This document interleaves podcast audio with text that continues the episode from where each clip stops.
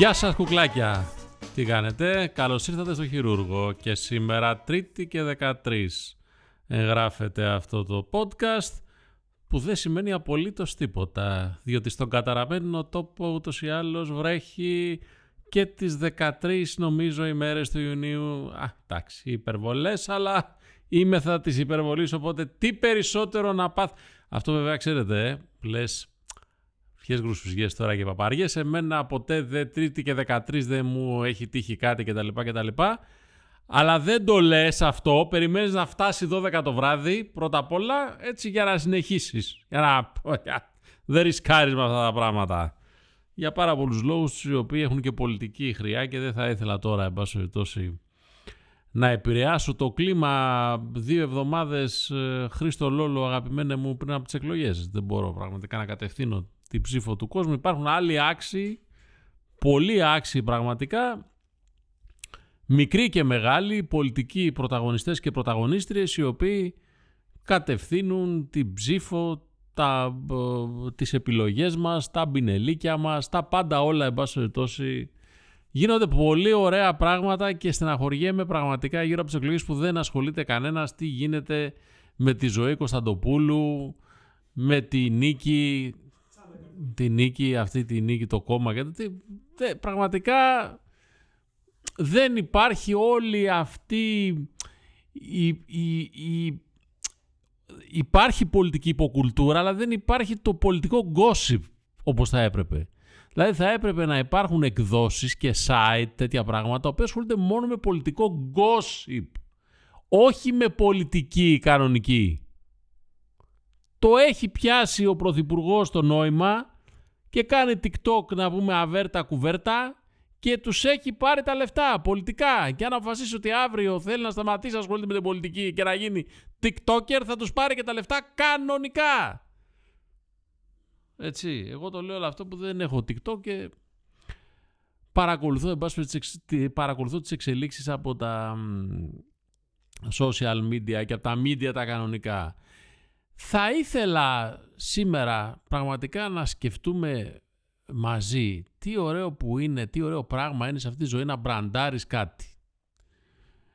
Και όταν κάτι γίνει brand, δηλαδή μια μέρα θυμάμαι εδώ και πολλά χρόνια έβλεπα μια προπόνηση μπάσκετ παιδιών. Εμείς όταν είμαστε μικροί υπήρχαν τότε δύο μάρκες μια μισή μάρκα, ειδικά για μπασκετικά παπούτσια, ήταν τα Adidas τα top 10, είχαν βγει κάτι πόνι κάποια εποχή, δεν ξέρω η Nike αν βλέπατε κιόλας στην, ε, το είχα πει κιόλας στο podcast, την ταινία το Air του Jordan σε σχέση με το πρώτο συμβόλαιο που είχε κάνει με την Nike, τότε δεν ήταν καν ε, ούτε στο μπασκετικό κομμάτι, ειδικά η Nike τότε είχε μεγάλη ενασχόληση με το, με το, με το στίβο, δηλαδή πουλούσε κυρίως. Οπότε τα μπασκετικά παπούτσια τώρα τη δεκαετία, τη, τη δεκαετία του 80 και, και αρχές του 90 ήταν πολύ λίγες οι εταιρείες αλλά και οι τύποι των παπουτσιών.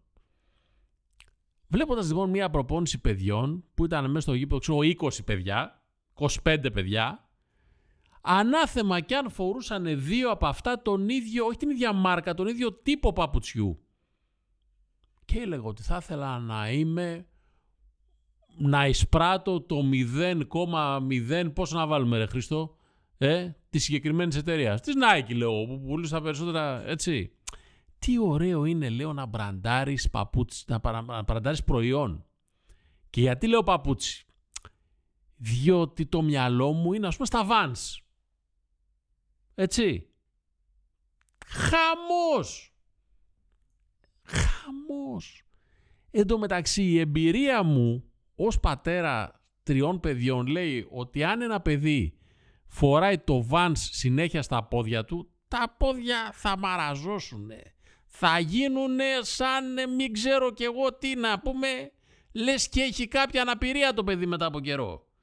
Δεν μιλάω για ζητήματα υγιεινής και τα λοιπά και τα λοιπά. Εντάξει, άμα φοράς ένα παπούτσι συνέχεια σε όλη σου τη, τη δραστηριότητα, τι μαγιά όμως είναι αυτό, έτσι, να μπραντάρεις κάτι. Και καταλήγω στο ποδόσφαιρο, Χρήστο Λόλο. Μετά από όλη αυτή, εν πάση τη, τη φοβερή μαρκετινίστικη διαδρομή που έκανα. Το Σάββατο που πέρασε, γιατί σήμερα έχει ο μήνας 13 Τρίτη, το Σάββατο είχε ο μήνας 10 ε, Σάββατο λοιπόν 10 Ιουνίου έγινε ο τελικός του Champions League στην Κωνσταντινούπολη. Manchester United Tinder. Δεν ξέρω τι περίμεναν. Οι, περισσότεροι περίμεναν εντάξει ότι θα μπει μέσα η, η Manchester United, μα, συγγνώμη, Manchester City. Έτσι. Δεν ξέρεις και όλα να με διορθώσεις. εντάξει, ναι. Σβήστε το μάτι, βάλτε ένα χ στο Manchester United. Manchester City λοιπόν. Περίμενα λοιπόν ότι θα μπει η Manchester City μέσα, θα ρίξει τρία μπαλάκια στην Inter και θα φύγει. Αυτά τώρα έχουν να κάνουν όλα με το πώς έχουμε στα μάτια μας μια ομάδα χωρίς να εξετάσουμε και εν πάση την αξιοπρέπεια και την ιστορία και τη φανέλα που έχει η, άλλη ομάδα. Είδαμε λοιπόν ένα τελικό τον οποίο τον κέρδισε η Manchester City όπως πάρα πολύ καλά γνωρίζετε, πιθανότητα για να ακούτε αυτό το podcast με ένα 0 και κατάφερε να κάνει το tremble, δηλαδή είχε πάρει και το πρωτάθλημα της Premier και το κύπελο πήρε και το Champions League, κάτι που είχε κάνει η συμπολίτησά της Manchester United, εδώ το λέω σωστά, το 1999 όταν είχε κάνει τη μεγάλη ανατροπή σε εκείνο το τελικό με την Bayern Μονάχου με τα δύο goals της καθυστερήσης και είχε πάρει και το Champions League. Και σκέφτομαι ότι ένας ολόκληρος πλανήτης, κάθε υπερβολή αλλά σε πολύ μεγάλο, μεγάλο βαθμό, μια ολόκληρη Ευρώπη, όσοι αγαπάνε το ποδόσφαιρο σε όλο τον κόσμο, κάθισαν για να δουν το τελικό του Champions League που θεωρείται το δεύτερο, πιστεύω, σημαντικότερο γεγονός στο ποδόσφαιρο μετά τον τελικό του Μουντιάλ. Δεν πιστεύω ότι υπάρχει άλλη πιο προβεβλημέ, άλλος πιο προβεβλημένος αγώνας ποδοσφαιρικός. Έτσι. Και κάθισαν όλοι αυτοί για να δούνε μία σούπα. Είναι σαν να φοράς λοιπόν τα βαν στα παπούτσια και να λες ότι το ποδαράκι μου υποφέρει και λιγάκι, αλλά φοράω τα βαν. Είναι σαν να φοράς, πώς τα λένε, Τζίμι Τσούρε, Χρήστο, αυτά τα, αυτός ο σχεδιαστής που έχει κάτι ψηλοτάκουνα, κάτι 18 πόντα, 16 πόντα, 20 πόντα κτλ, κτλ. που λέμε εμείς βλέπουμε τις γυναίκες, λέμε πώς στέκονται εκεί πάνω; Πώς το φοράνε; Και είναι και στενό και αλλά είναι Χρήστος Λόλος, γα, γαμάτος σχεδιαστής αυτός, ε. Θα το πάρω και ας, ας σφίξει το, το, το, το, ποδάρι μου ρε παιδάκι μου, καταλάβες, να, να, να, να, να ασφικτιάει εκεί πέρα μέσα το, το, το πόδι μου. Αλλά έτσι λοιπόν τελικός Champions League δεν θα, δεν, δηλαδή δεν έχει να κάνει ούτε καν με την πίτσα και το σουβλάκι. Μπορεί επειδή τώρα είμαστε και για να βγούμε στην παραλία να τρώμε γιαούρτι με, με, με καρύδια, μήλο και, και λίγο μέλι. Να μας έχει επιτρέψει ο διατροφολόγος. Έχει να κάνει με το ότι πρέπει να κάτσουμε να δούμε τον τελικό του Champions League. Καταλαβαίνεις τι είναι αυτό. Χρήστο Λόλο. Ε; Όχι του Europa Conference που έγινε την Τετάρτη. Το, το αγνοήσαμε αυτό. Είναι ο τελικός του Champions League. Ό,τι και να παίξουνε και να σέρνονται 50 λεπτά συν τις καθυστερήσεις μέσα, οφείλουμε να πούμε την επόμενη μέρα ότι καθίσαμε να δούμε το τελικό του Champions League. Διαβάσατε ένα πάρα πολύ ωραίο άρθρο βιωματικό του Θάνου Τσαρή, του διευθυντή του Γκαζέτα, που είχε πάει στην Κωνσταντινούπολη για τον τελικό. Αν τυχόν είχατε δει τις, ειδήσεις λίγο πριν ξεκινήσει το τελικό ότι γίνεται ο κακός χαμός στην Κωνσταντινούπολη στους δρόμους και υπήρχε και πιθανότητα να καθυστερήσει να ξεκινήσει και ο τελικός του Champions League. Κάτι το οποίο συναντάται βεβαίως σε σχάτως σε όποια πρωτεύουσα της Ευρώπης ή σε όποια πόλη της Ευρώπης φιλοξενεί τον τελικό του Champions League γίνεται ένας κακός χαμός από την κίνηση. Και είναι συγκλονιστικό το κομμάτι του Θάνου και τα βίντεο που έχει γιατί ο Θάνος επειδή είχε και ένα κάταγμα στο πόδι πήγε με την πατερίτσα ο Μουρλός σε βάση τόση και ειδική ε, α, α, ιατρική ε, ε, τέτοια όχι εντολή η, η, η ιατρική στρατηγική έτσι για να πάει και κατεβήκαν επειδή ή- είχε φτάσει κάποια στιγμή και κόλλησε πάει. Στον ποτηλιάρισμα δεν πήγαινε θα χάραν τον τελικό. Και κατεβήκανε όχι μόνο αυτοί που ήταν στο βανάκι όλοι οι άλλοι που ήταν 70 από τους 75.000 κόσμος που δεν μπορούσαν να φτάσουν όχι και 75 πιθανολόγο οι 10, οι 15, οι 20 ξεχυθήκαν από τα αυτοκίνητα και ορμήσαν να καταλάβουν το Κεμάλα τα Τούρκ το στάδιο 5 χιλιόμετρα κάνανε πορεία πηδάγανε κάτι χαντάκια για να ανέβουν να πάνε. Τους λέγανε δεν θα μπείτε από εδώ ψάχναν την Κερκόπορτα για να μπουν στο, στο Κεμάλ Ατατούρκ μιλάμε για φοβερά πράγματα. Και όχι μόνο αυτό. Μπαίνουν μέσα και πάνε να πάρουν οι άνθρωποι ένα αναψυκτικό από τις καντίνες. Και λέει πόσο κάνει φέρε μου μια πορτοκαλάδα μια φάντα φέρω μια κοκακόλα ξέρω εγώ εν πάση περιπτώσει, για να πούμε όλες τις μάρκες. Λοιπόν 50 euro. 50 euro, τι 15 εννοείται euro. 50 euro. 50 ευρώ λέει ο Τούρκος κάνει η, η πορτοκαλάδα. Δεν τα έχεις πάρει χαμπάρι αυτά Χριστολόλο να πάρω λέει ένα αναμνηστικό για το, για το παιδί μου. Λέει μια φανέλα της Manchester United μάρκα ε, με καψένογλου τουρκική. Πόσο κάνει 75 ευρώ καταλάβατε. Αυτό είναι ένα τσίρκο. Είναι ένα, όλο αυτό όσον αφορά το σέρβις είναι ένα τσίρκο. Αλλά ήσουν στο τελικό του Champions League.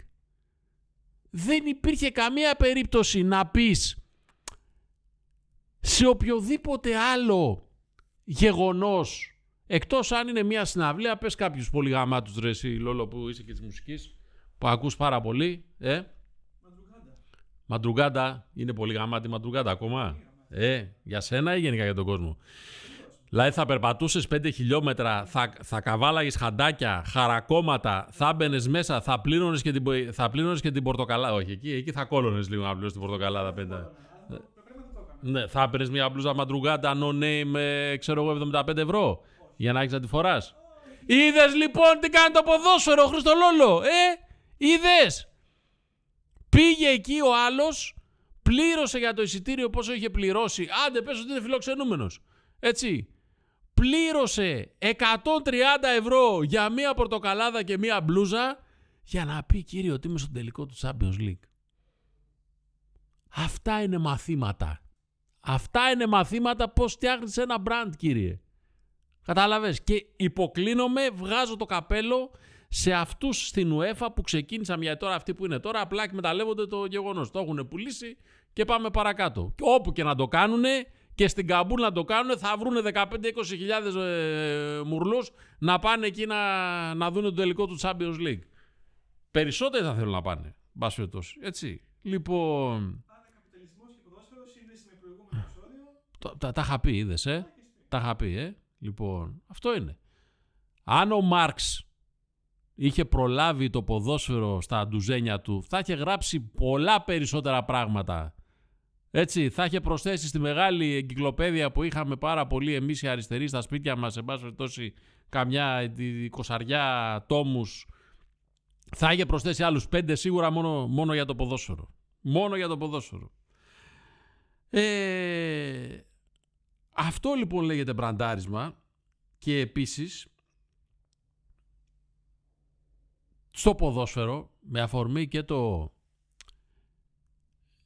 ε, γεγονός πρόσφατο πάρα πολύ φρέσκο ότι ο Κιλιάνο Εμπαπέ το ξέρεις τον Κιλιάνο Εμπαπέ ε; το ξέρεις τον Εμπαπέ; Που τον λέμε Εμπαπέ αλλά είναι Εμπαπέ ε, δεν επιθυμεί σύμφωνα με την είδηση που προέκυψε ε, αργά το βράδυ της Δευτέρας να ανανεώσει ε, να, εν πάση περιπτώσει, να, ε, πώς το λένε, ε, κόλλησα, να, να προχωρήσει στο συν 1, να ενεργοποιήσει, μάλιστα το βρήκα, άντε Δημητράκη, το συν 1 του συμβολέου του, το οποίο λύγει, εν πάση περιπτώσει, το, το, το, 2000, το 2024.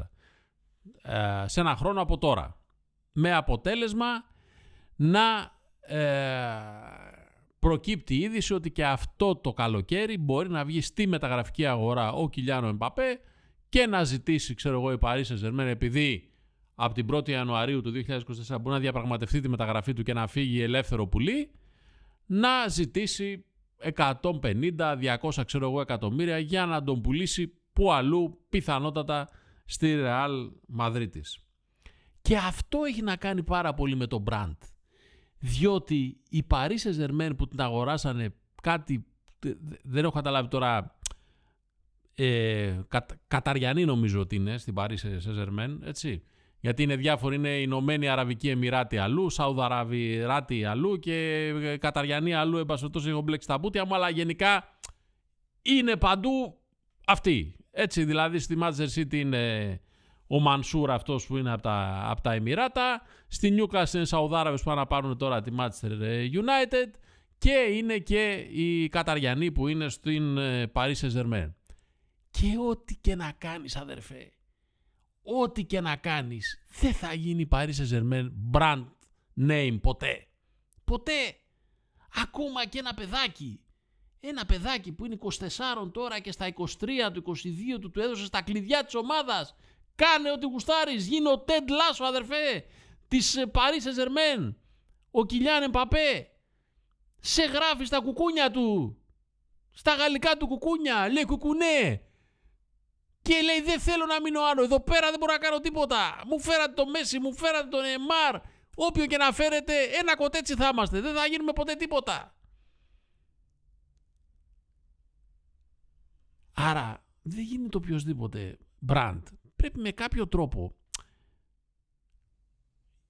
Βοηθάει και συγκυρία βέβαια. Έτσι. Βοηθάει και συγκυρία.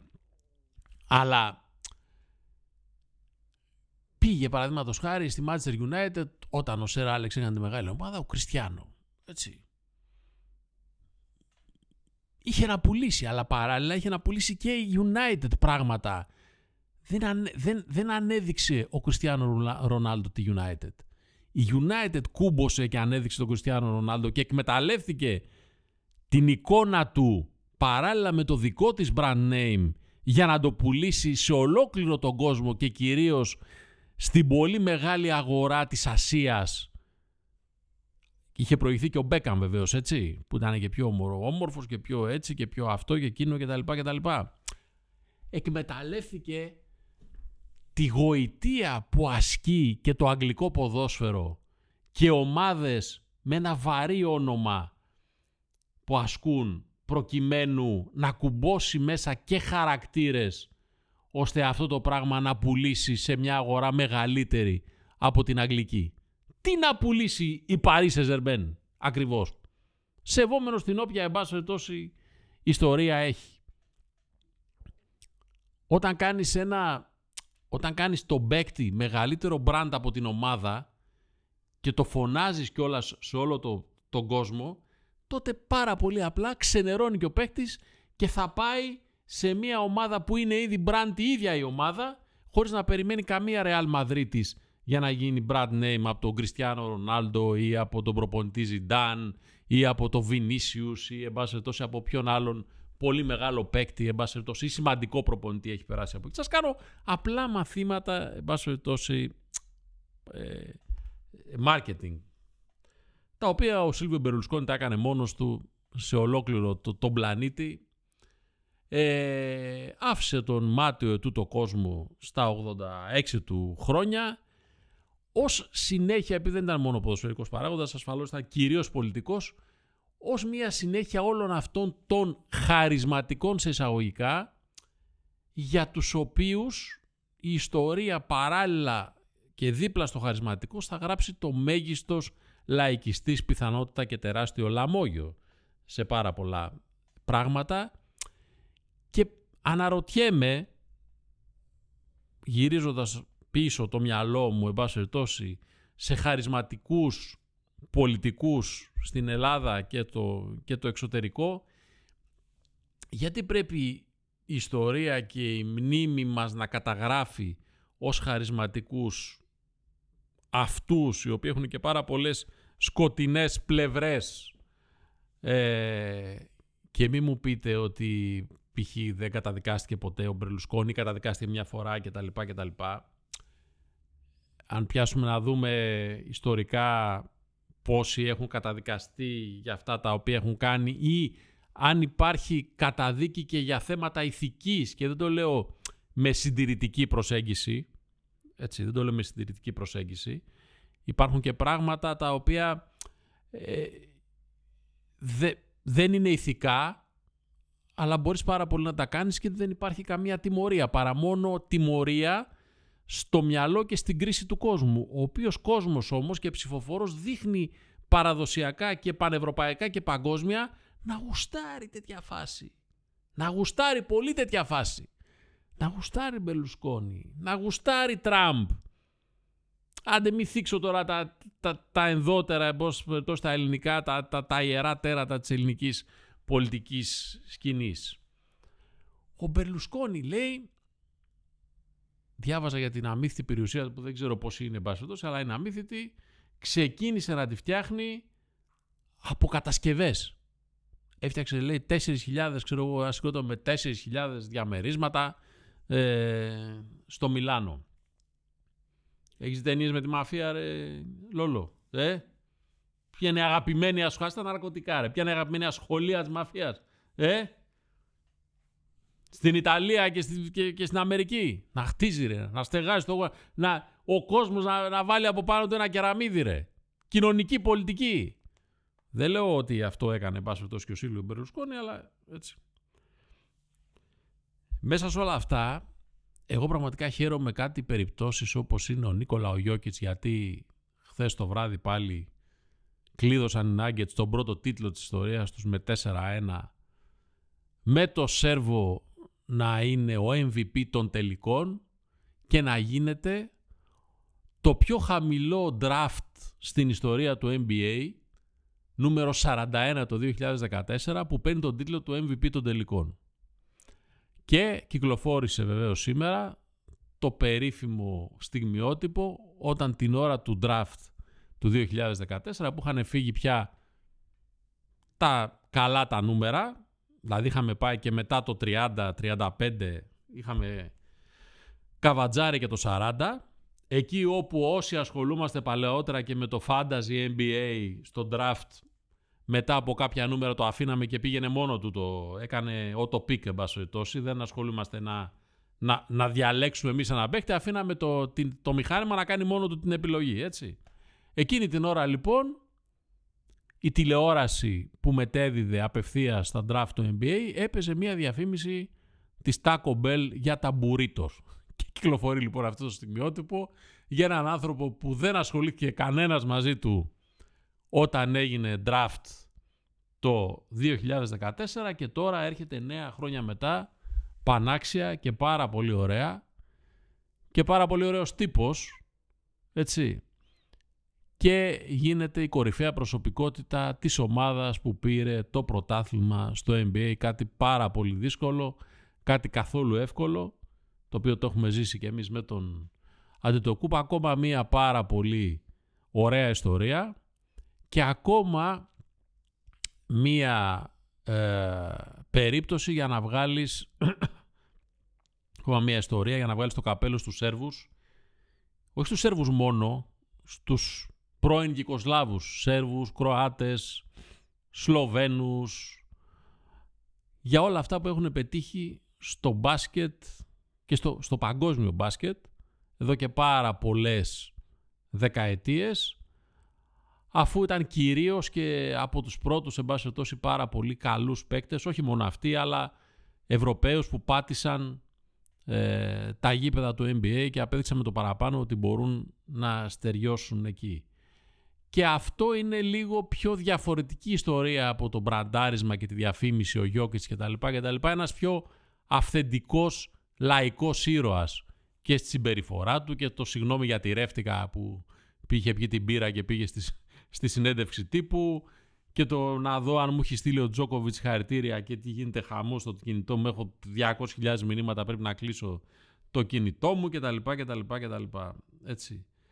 Ε, πολύ διαφορετικό από τον Εμπαπέ, από το Μέση που καλά έκανε και πήγε okay, στο MLS καλύτερα από ότι ο Κριστιανό πήγε, ξέρω εγώ, κατά τη γνώμη μου, στη Σαουδική Αραβία, αλλά υπάρχουν κάτι τέτοιες φάτσες, κάτι τέτοιοι τύποι, τέλος πάντων σαν το Γιώκητς, που μαζί τους βλέπεις λίγο διαφορετικά την, ε, τη φάση.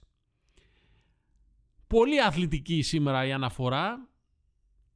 Θα δώσω και μια χρηστική πληροφορία στο τέλος. Έτσι, γιατί φτάνουμε στο τέλος του δεν θα σε κουράσω άλλο. Ξέρεις είναι το skip lagging. Αν το λέω σωστά. Είναι skip και lagging με 2G. Ξέρεις είναι αυτό. Ε; Εγώ το διάβασα σήμερα. Εγώ το διάβασα σήμερα. Έχεις πάει ποτέ... Ε, έχεις πάει. Έχεις πάει ποτέ εννοώ τελευταία. Έχεις βγάλει αεροπορικό ειστήριο; Ε; Πώς ένιωσες ας πούμε όσο πιάσανε ευαίσθητα σημεία του σώματός σου. Όσο προχώραγε η Ναι. οικονομία, Ένιωθες δηλαδή μια στοργία ότι, από την αεροπορική εταιρεία ότι Χρήστο σε θέλω κι άλλο. Ε; Είναι πολύ ωραίο αυτό που κάνουν που κλείνεις ένα ειστήριο, βασική τιμή και μετά σου λέει θες ε, βαλίτσα. Τόσο. Θες νερό. αν θες να κάτσεις με το φίλο σου που θα Ναι, ναι, ναι, ναι, ναι, ναι, ναι. Θες έναν άγνωστο δίπλα και τι φίλου. Ε; Θες να αναπνέεις, θες λίγο οξυγόνο. Ε, έχει, ξε- τικάρεις ή ξετικάρεις κουτάκια. Δηλαδή ξεκινάει η βασική τιμή του εισιτηρίου από 180 ξέρω εγώ και ανάλογα με το τι γούστα βγάζεις φτάνει στα 400. 300 έγκου. Δεν λέμε τώρα πρώτη θέση και τέτοια παραμύθια, αλλά μιλάμε τώρα μην, μην ξεφύγουμε. Θες τώρα να παντρευτείς και μες στο αεροπλάνο και τι παπαριές, να γνωρίσεις και ξέρω εγώ την, τον επόμενο ε, δεσμό σου. Μην λέμε τέτοια πράγματα. Έτσι. Γενικά και μετά την καραντίνα έχουν ακριβήνει όλα, έχουν πάει στο Θεό. Οι αεροπορικές εταιρείες, όπως, κα- όπως ξέρετε και έχει υποθεί πάρα πολλές φορές, αντικατέστησαν μέχρι και τα καθίσματα και τα έχουν κάνει πιο στενά. Δηλαδή είναι λίγο η φάση σαν στασίδια εκκλησίας, για να καταλάβετε. Έτσι. Στο τέλος θα σε δένουν όρθιο.